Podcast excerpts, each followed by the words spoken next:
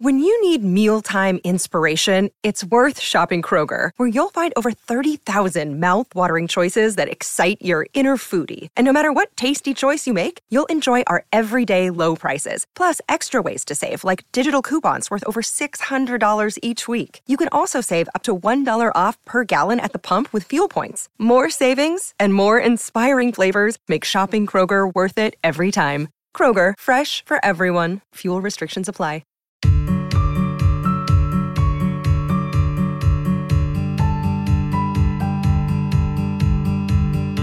Hello, and welcome back to First Act, a podcast from Kochie's Business Builders, the Seven Network TV show, and digital network for small business news and inspiration.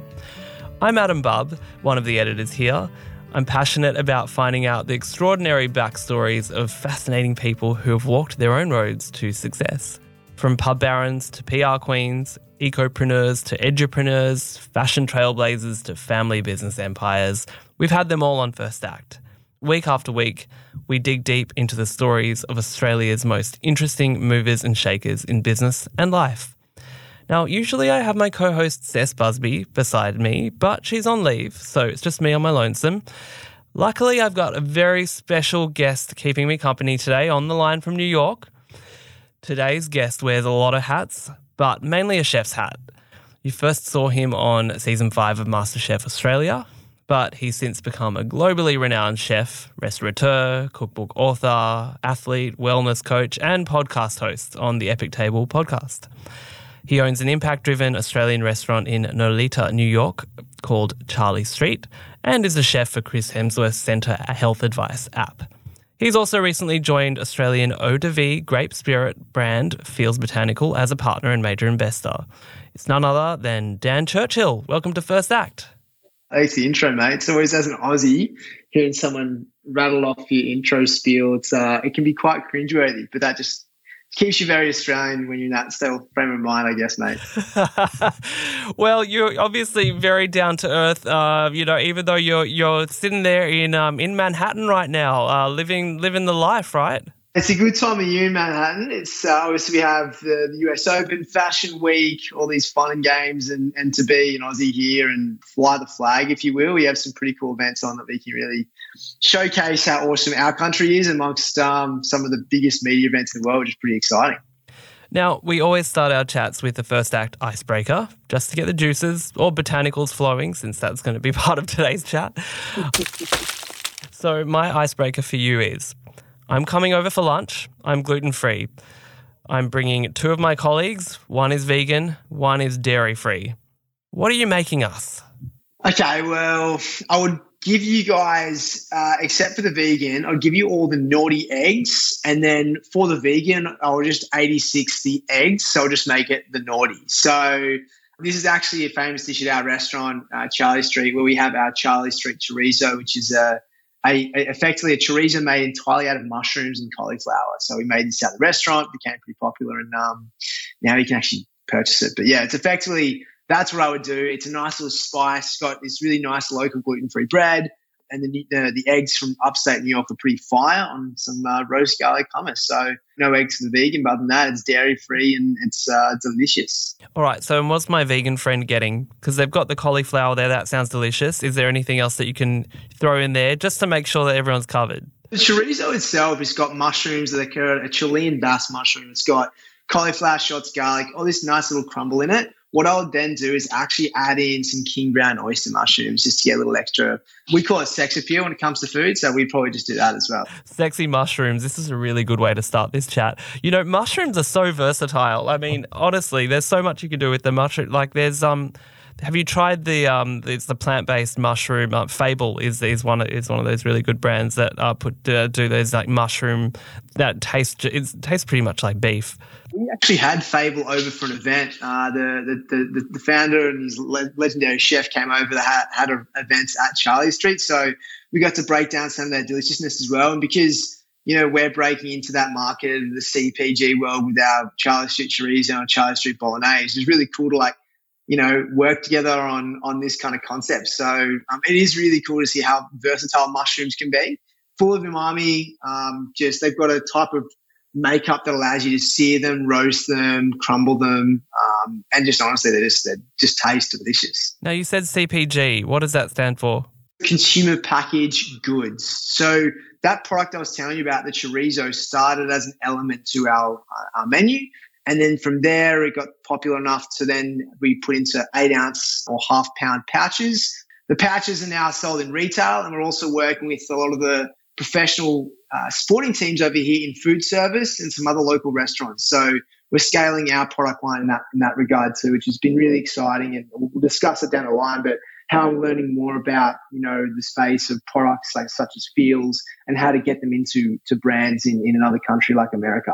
We're going to get a bit further into that as we go along, but I want to kind of take it a little bit back and let's go back to the beginning about the where your sort of love of food came from because even just in those this first few minutes of chatting with you, it just is uh, you know, it's transferring from Manhattan to Sydney, right over the over the line here. I can feel it.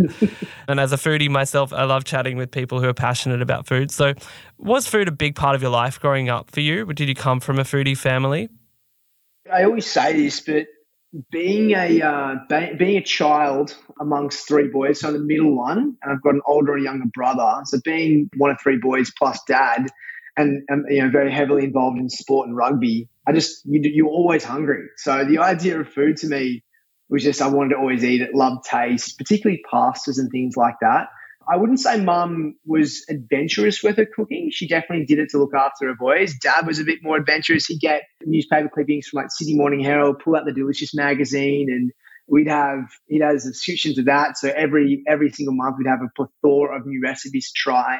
But I, I specifically remember we had a lemon tree in the backyard, and Dad was um, pretty consistently using, I think it was his, his grandma's recipe to make a lemon meringue pie using the fresh lemons we had. And as a result, I actually developed quite a citric palate. So when I season my food, it's very much towards the uh, the, the favor of of, um, of citrus, and a lot of that came from I would extend from on that lemon that lemon meringue pie and, and lemons in general. But then from there is like I, you know, I was pretty stoked to have Dad create the concept of creating a roster between my brothers and I to learn how to cook, just as a life skill at a very young age, and and despite me following my passion in sport, soon after I finished high school, I actually transitioned into a professional career in cooking once I realized there was kind of like a, a dual passion for uh, food, uh, you know, wholesome food and the, the, way that it helps you uh, feel and um, honestly move and perform. But my initial early days to cooking were, you know,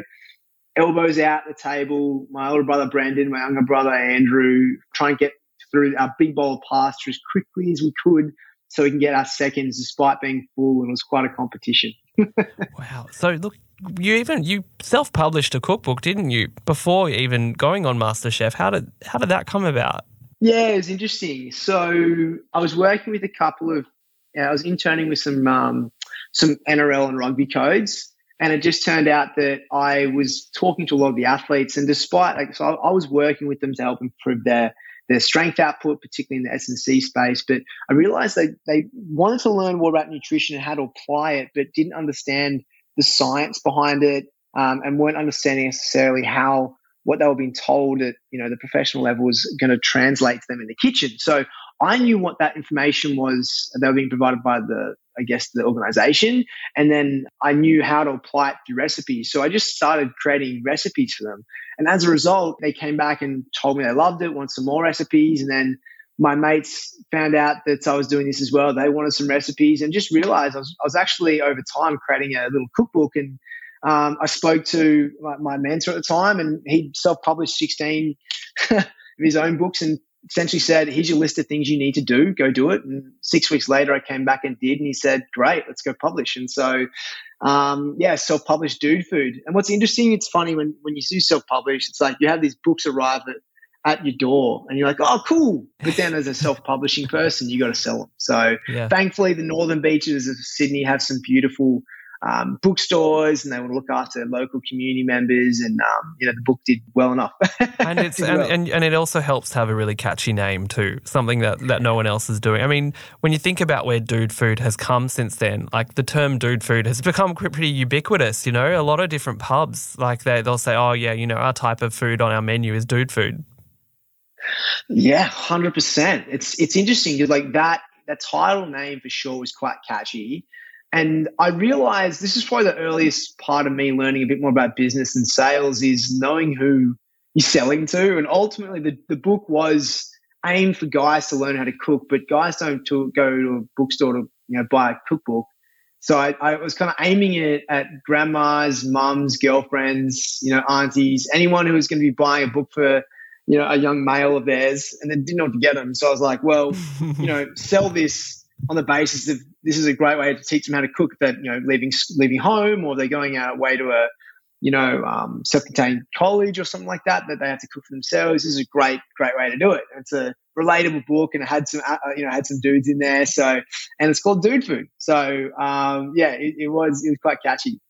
So the thing is like you're not just any old dude like coming up with some recipes like you you studied a masters in exercise science that's obviously played that knowledge that you learned from that degree has sort of played out into what as as you've even said that kind of like cook that wholesome attitude that you have to food you know that it should be nutritional and it should combine flavor but also be healthy.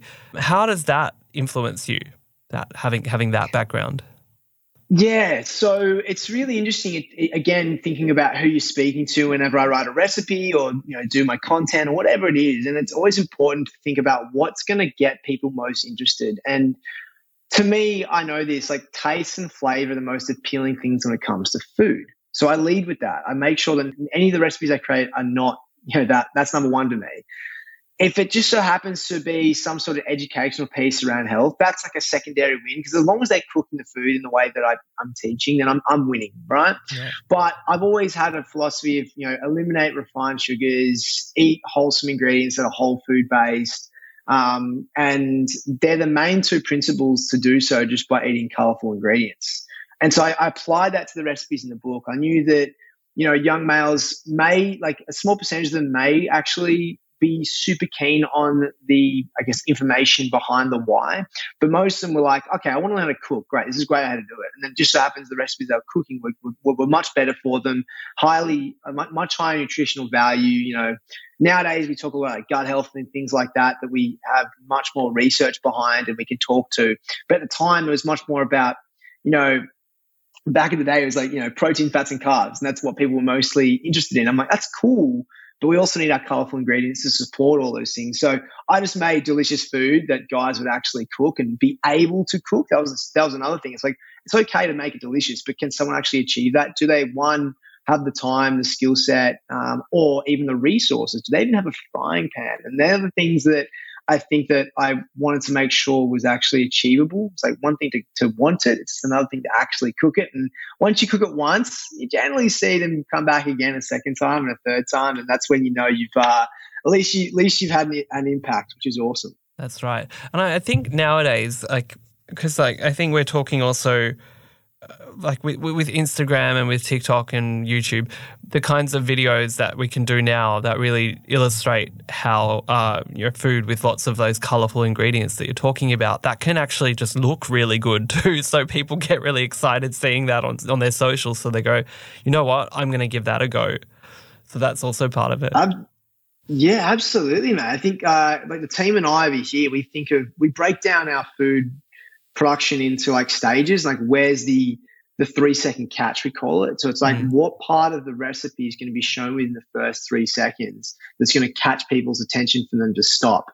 And it, it, it's always, you know, the ingredients I use are always whole food based anyway. So if like we take that out of the equation, it's always going to be the case. And still, we still have to find that that that uh, magical, I guess, clickbaity style image or video. But yes, it is hundred percent part of part of the production now as someone in media, I know that that that three seconds is your make or break. You need to you need to get people 100%. in. Uh, speaking of media and your media career, so you, you, go from food and nutrition and exercise. It's 2013, uh, and you apply for just a just a little show called MasterChef. You know, not many people know it. look, re- reality TV is not for everyone. What what inspired you to enter? So, I, you know, I, think the easiest way to answer this is everyone knows Jamie Oliver. My brothers and my my dad and myself and, and of course mum. We it was the one show we would watch together um, all at once, and so um, you know, the food aspect to it, the connectedness, obviously cooking then, like I started at 11, like dad started that roster, that timetable for us at the age of 11. So in 2013, I was what, 20, geez, how old was I? 23. Um, and so, you know, I was looking at like life and going, well, I've always loved, I loved cooking shows. And I thought it'd be a great way to have a crash course in learning more about cooking, not from just the recipes themselves, but um, in a unique way, in a unique environment. And so I thought I'd, I'd apply. And, you know, I, I, remember the process quite distinctly. I remember the first dish I actually I uh, put up to uh, my audition was my lemon meringue pie, and I told them the story, and um, you know they, they really enjoyed it. It was a you know the the whole experience, even even the things that you don't see on camera, was amazing. Like to learn how to how to cook under pressure, um, perfection, timing, and then to get in, it was um, it was a remarkable experience. We had some amazing chefs come on and, and, experiences to learn from. So, and then to get out of that to then go into a kitchen, still learning so much. It's it's to this day I still jump in kitchens and starch. Like I still jump in some of the most amazing kitchens in the world in New York City and learn from some amazing chefs. Um, you know, I, I, I love it. I love it so much was there anything from that behind the scenes experience that people don't see that is sort of you know that that kind of helps you kind of get in the zone or or that surprised you you know? Like because i think we we see it all and you know you see all the the judges go around to people's benches and it, all that kind of thing. Is there anything that surprised you? I wouldn't say surprised me. I i, uh, I was i was genuinely shocked how much the judges gave their time for, um, particularly when you showed an interest in a passion of such nature of food. You know, like it was it was amazing that I could actually ask questions around nothing to do with stardom, but actually kitchen. You know, like timing of searing. What's this like in this environment? Um, you know, I distinctly remembered a, uh, one of the episodes. We were um, at Gary's boathouse at the time, and we were cooking a, a service and I remember going into the service. There's there's things you can't ask, but following up, I actually I got dish of the day that one. I walked away and I said to Gary, I said, mate, is this the is this the typical setup you have and the line setup you have? And he, pulled me aside and walked me through the whole kitchen again and said, this is actually how we have my station set up. And you know, they don't, they don't need to do that. They really don't. They don't have to. Their job is to essentially present on TV. It really is. But because this kind of show and, and what this series has done is actually created passion and help people at home. And if you are passionate about food, I do the same for me. If you are passionate about something, particularly something I can I can help you with, I, I want to help you because it's so cool to see people in it for the right reasons. So I think that was a remarkable takeaway for me. You were a favorite on the show, but not everyone can successfully transition from you kind of a, a, a, very mainstream reality TV show to building your own brand. What mm. challenges did you face in that immediate period trying to trying to leverage that?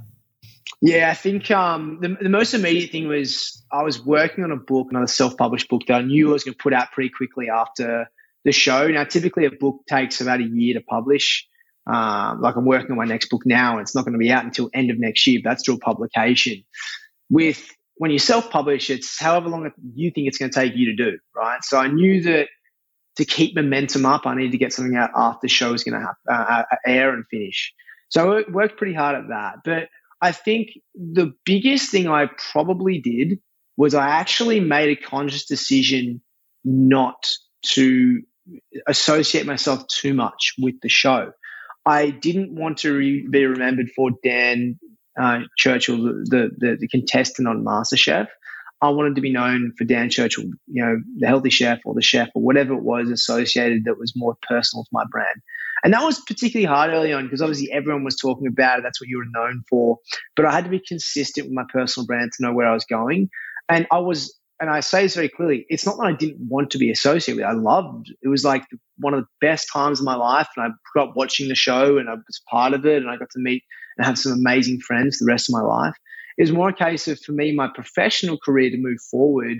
If I always was associated with that, I was never, I was never really focusing on. No one, people wouldn't, you know, notice me for me and what my mission was. They always associate me as a contestant on a show.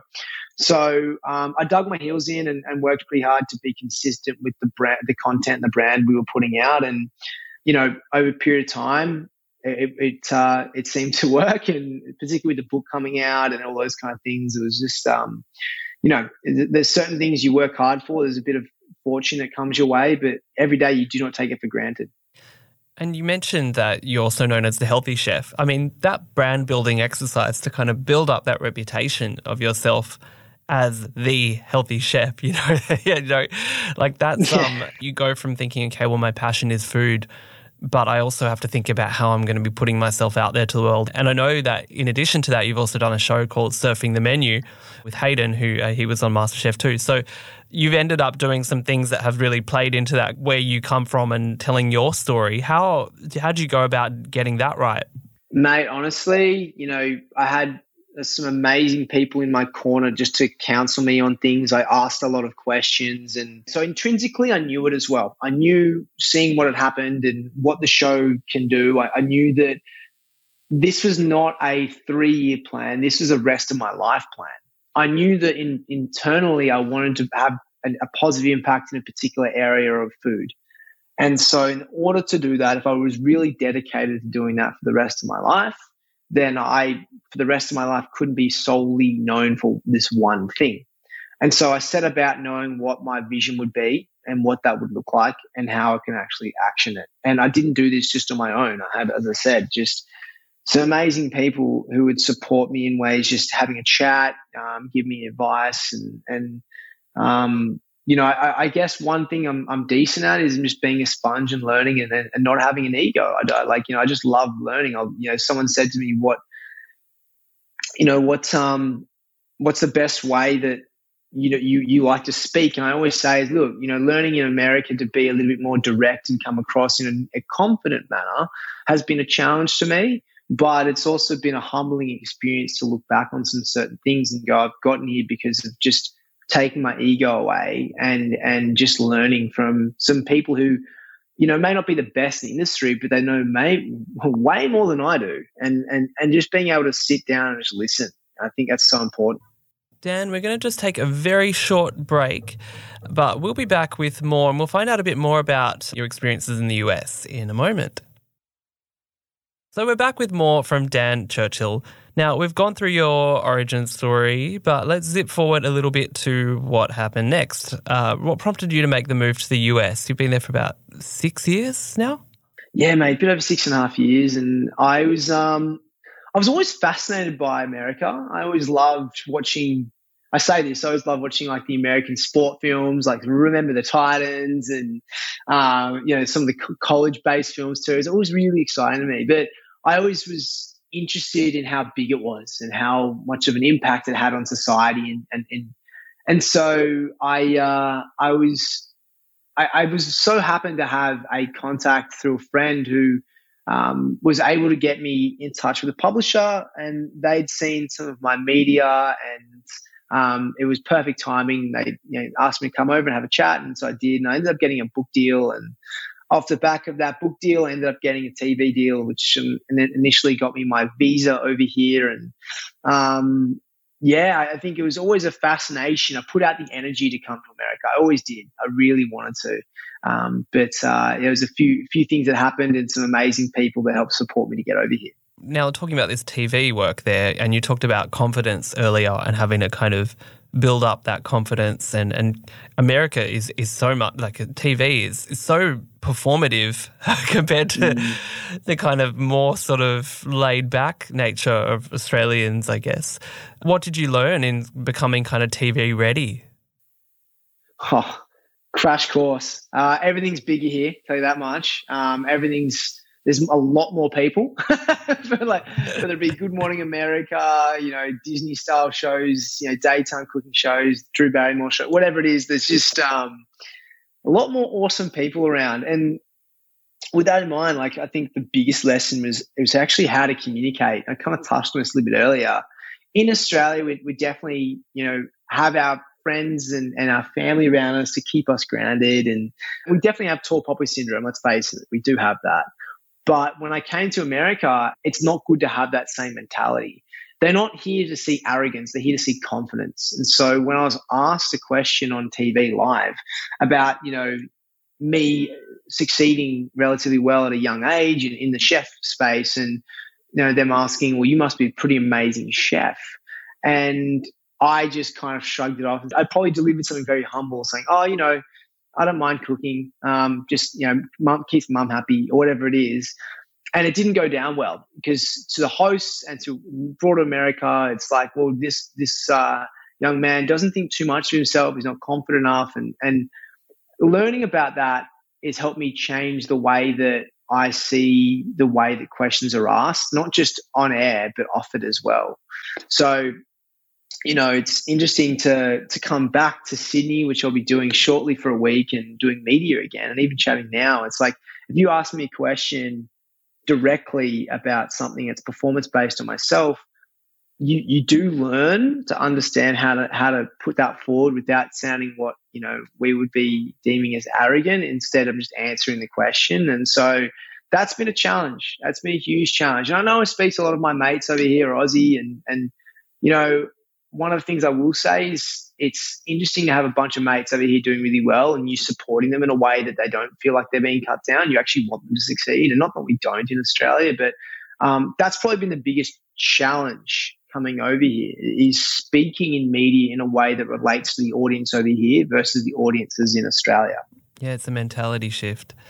So, talking not just in media, but then let's shifting back to food. How different is that food culture in the US?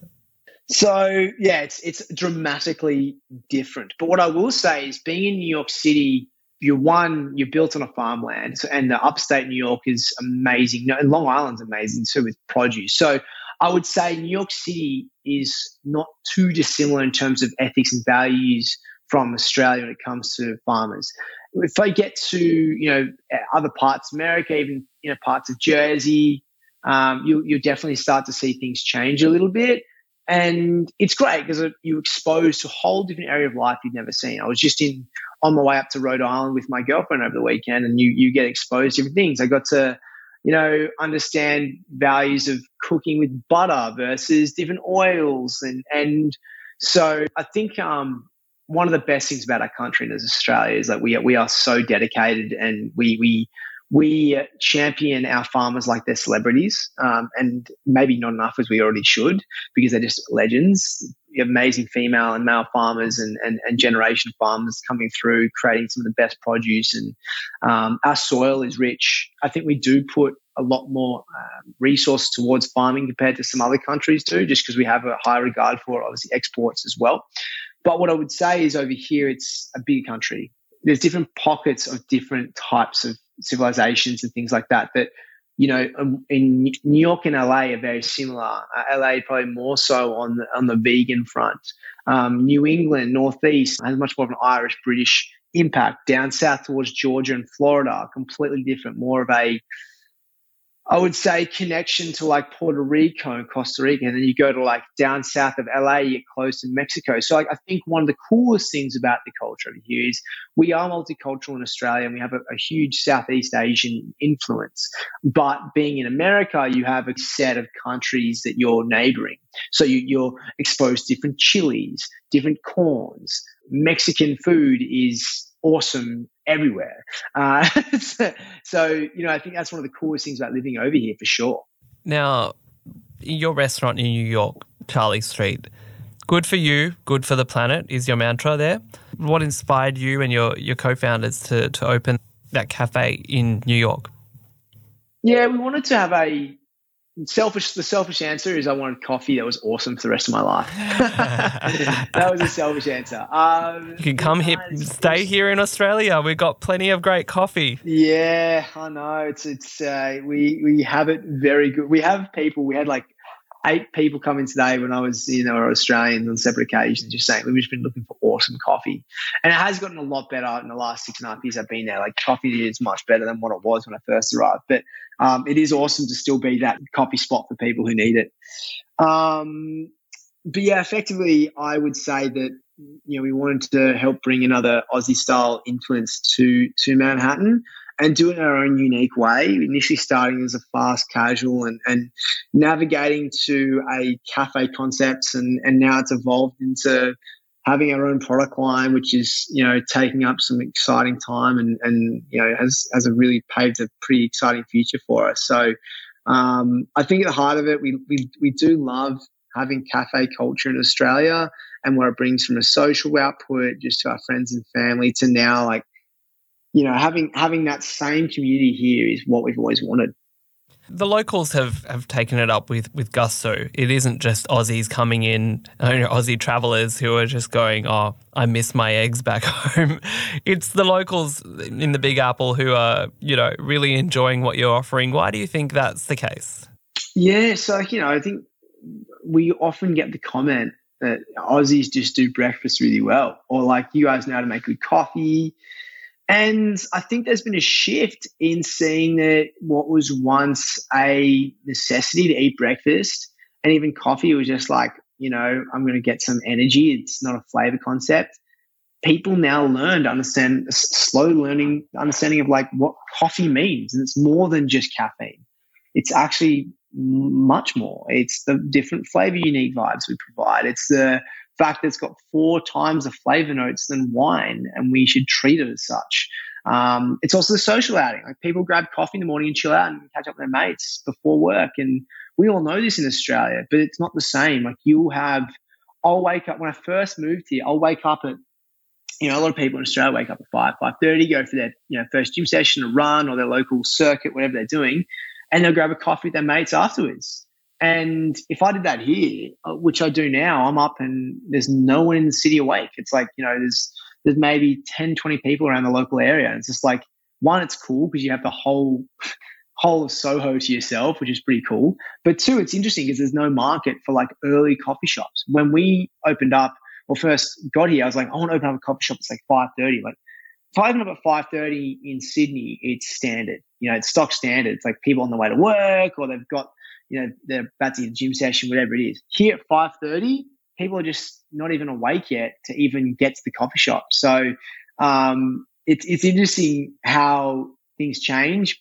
But over time, we've seen, whilst that time is still not right, like when I say right, people aren't still getting up at that time yet. They are now getting more interested in actually getting good coffee in the morning before work or before their day starts. Yeah, and it's about enhancing your everyday experience. I think a lot of people, what they found from the pandemic was that you can do things, you can do these simple things that can kind of just set you on the right path each day. And it's not, I'm not saying, oh, you know what, go out for breakfast every day. We can't afford to do that every day. Mm. You certainly can't. But it can be that, you know, that takeaway uh, cup of coffee that you have in the morning um, that becomes part, that's part of your routine and that can be something that really gets you, you know, it, it just gets you in the right zone. That's honestly it. It's um, it's it's for us. We know that we need our coffee as part of our habitual routine, and it's slowly starting to get that way. Uh, unfortunately, there still is the the, the, the relationship. Say Starbucks, um, but we're slowly we're slowly beating it down. We're slowly beating it down. Yeah, that's tricky. How because they've just got this history there, um, this legacy. Uh, you know, people think coffee in the US, they think Starbucks. Um, I personally don't think it's really even coffee, but anyway, that's another mate, story. Mate, do you, how much time you got? Here's my philosophy, right? When people come to me and say, "Can I have a coffee?" and they say, "What would you like?" I'm like, "I would like a hazelnut frappuccino." I'm like, sorry, we don't do that. And I'm just in my head going, that's a milkshake with with caffeine. So yeah. I love, I love like that's that's a, that's a difference, right? It's not that's me probably with a bit of a chip on my shoulder being an Australian going, that's not coffee. We know what the farmers go through to get amazing quality flavors. And um, that's just, that's the thing. It's like, we're not right. They're not wrong. Um, it's just a case of what we've been brought up with. Right. And so slowly we're integrating these these cultures and these way of life with with, with the different society, which uh, you know, look at us. We've, we've, we've probably transitioned a bit quicker, but we love our burgers and, and, to some degree some hot dogs and things like that that are more predominantly in America. Yeah, that's right. Well, look, I, I, there are other things that you do in, in your world too. Like this is that kind of mission that you have in being kind of like sort of being able to educate people, but not in a sort of pushy way, but just show them the possibilities um, kind of is very much in what you do uh, in other parts of your career. You, you've also part of um, Chris Hemsworth's Centr app. you're the chef and nutrition and fitness expert. Um, how did that come about? Mate, yeah, it's it's an awesome role. I love it. It's uh, it's a great one because it's a proud. What started as like a good, solid Australian company where the team in Melbourne crush it, um, has really evolved into a global impact app, if you will. So I remember chatting to Chris at a Tourism Australia event. Would have been would have been like four or five years ago now, and we're just talking about health and fitness and food, and you know, obviously the bloke obviously has to eat a lot um, for for his his roles, particularly his Thor. Um, but yeah, and then you know, effectively from then he remembered talking about that and got his team to get in touch with me regarding uh, the rollout of his app that was very much in relation. I didn't know at the time, but he was at the time, you know, putting this concept together for this app and. So um, yeah, and ever since it's been a dream to work with. Obviously, being fellow experts with you know Luke Zocchi, who's his, his trainer and one of his closest mates, and um, just working with the team at Loop um, who, who help produce the content. And it's, it's a dream because I feel being being the Aussie over here in the states as well, I can connect to the what we call the Centr legends, who are the American the American Centr legends uh, on behalf of the Australian cohort, and it's really really cool to do that. So. Um, you know, we all caught up. Um, the Centr team caught up earlier this year in LA, and uh, we had a massive long, long lunch, and you know, Chris was doing reshoots, and he came in late, and you know, still managed to say hello to everyone. It was just one big happy family. It's an awesome team. We love it. Yeah, and he must have loved getting a bit of Aussie coffee there. Mate, honestly, guaranteed. guaranteed. Now, now, um, before we wrap up, I do want to touch on the fact that you're coming back to Australia this month to work with um, Vie, uh, and uh, you're working with uh, Feels Botanical. So, how did that partnership come about, and um, what excites you about working with Australian botanicals? No, this is honestly such a passionate opportunity for me. Um, so Blake one of the founders, he, he and I uh, played rugby down at Newport together, you know, many, many years ago. Um, I didn't, didn't stay in touch. And then, you know, about a year and a bit ago or about a year ago, um, a, a mutual friend of ours who also played rugby got us in touch again. And Blake told me what he was, what, what him and his business partners were doing. And I was just blown away. I've never personally done alcohol before, like straight up, it's obviously in that category. And this was such a, like my team and I go through a pretty diligent process to understand everything on brand and whatnot. But when we firstly looked at the brand, the everything from the look and feel was so Australian and awesome and, and just connected with me. Like I'm passionately talking about this right now.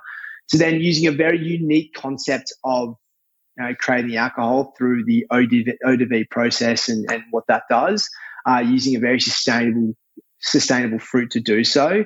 Uh, and then the kicker for me was I'm really passionate about sharing more about not only Australia, but our Indigenous Australians and the foods that are associated with that. So the botanicals that we use in, in the respective four different uh, SKUs is, is, is awesome. And so whenever I talk to someone about it, particularly who's not Australian and help them understand and tell the story, it's something that I, I cannot but just be super passionate about finding a product that connects to my country where I'm from.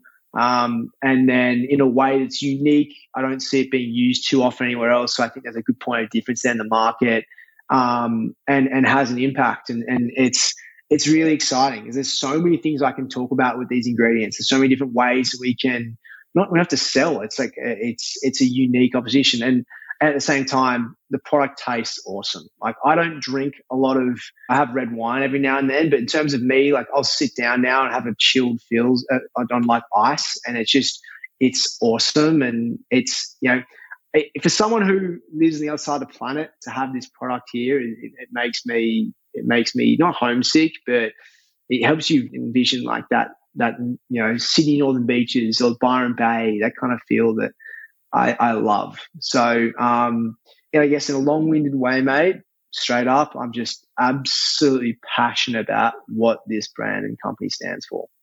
I love that you're you know you're backing an, an, alcohol brand here that is um you know you've got sustainability built into there but also that you know you're still you still have the reputation as a healthy chef and it is really about balance um and I think everyone kind of has their own version of what what that looks like, there there are some people out there who would think, oh, you know what, he's a healthy chef, he probably doesn't drink at all, and that's perfectly fine for a lot of people. And you know, a lot it's, it's good to to limit alcohol intake. And that's obviously very important. But you know to be able to enjoy a product like this and to enjoy it you know in moderation like that's um that's a special another one of those special things that you can kind of bring into your day yeah, man. Like the the interesting thing was like this is me investing into the brand. It's not like they're paying me to do anything. So I'm personally I feel passionate behind it. And so whereas other times you've been offered opportunities to do things um, with a company like such nature, they're very much like transactional. Whereas I feel this brand stands for everything that I want, which includes enjoyment and satisfaction and, and relaxed and chill vibes. And so when I look at the concept of alcohol, where that plays a part in our lives, I, I do often talk about, you know, unrestricted um, choices. And so what I mean by that is we we often associate health with having steamed broccoli and the most basic grilled chicken, and that's because it's you know minimal fat, no flavor, but it's uh, apparently healthy, right? Well health encompasses so much more than we what we used to envision with nutrition, physical activity. We have the things of social, um, you know, social encounterment. We have the endocrine system, which is responsible for our hormones. We have our some people very spiritual, and that's a big part of their lives. So, in order to be ultimately healthy, we have to be somewhat happy. And, you know, I'm not saying everyone should enjoy chocolate as a result of me saying this, but I do often say that in order to have that balance and release the serotonin and endorphins to our brain, which light up when we enjoy a beautiful pasta dish or our favorite vegetable or whatever it is, you have to allow that to happen, right? And so sitting down and, and enjoying um, a beverage or um, or something that maybe not regarded nutritionally as the best thing for you is counterintuitive to actually encompassing what health on a holistic scale stands for. And in saying that, like the eau de vie process uses the natural sugars found in grapes. So you're not adding anything other than just the natural distilled product of grapes. So we're not adding sugar, we're not doing anything like that. So in terms of a product itself, it's actually, you know, other, aside from what the concept of alcohol does you know, if it stays in your system for too long, if you have too much of it, it's actually a very good for you alcohol if you were to put it on the scale of where that stands too. So again, it actually technically is on brand when I think about it. I love that we I love that you brought it back to back to being on brand, yeah. Dan. Look, yeah. I would love to keep chatting with you about all of this, but that's all we have time for today. For more info, head to danchurchill.com or feelsbotanical.com.au for more about Feels Botanical. And thank you, Dan, for joining us. Adam, my absolute pleasure, mate. And uh, you know, much love to love to the team. Uh, it's been a pleasure, and looking forward to chatting maybe next time in person. Thank you so much, and thank you for joining us, uh, your, your listeners. Thank you for joining us for another episode of First Act. Give us a five star review if you're loving these chats, and be back next week for another First Act conversation.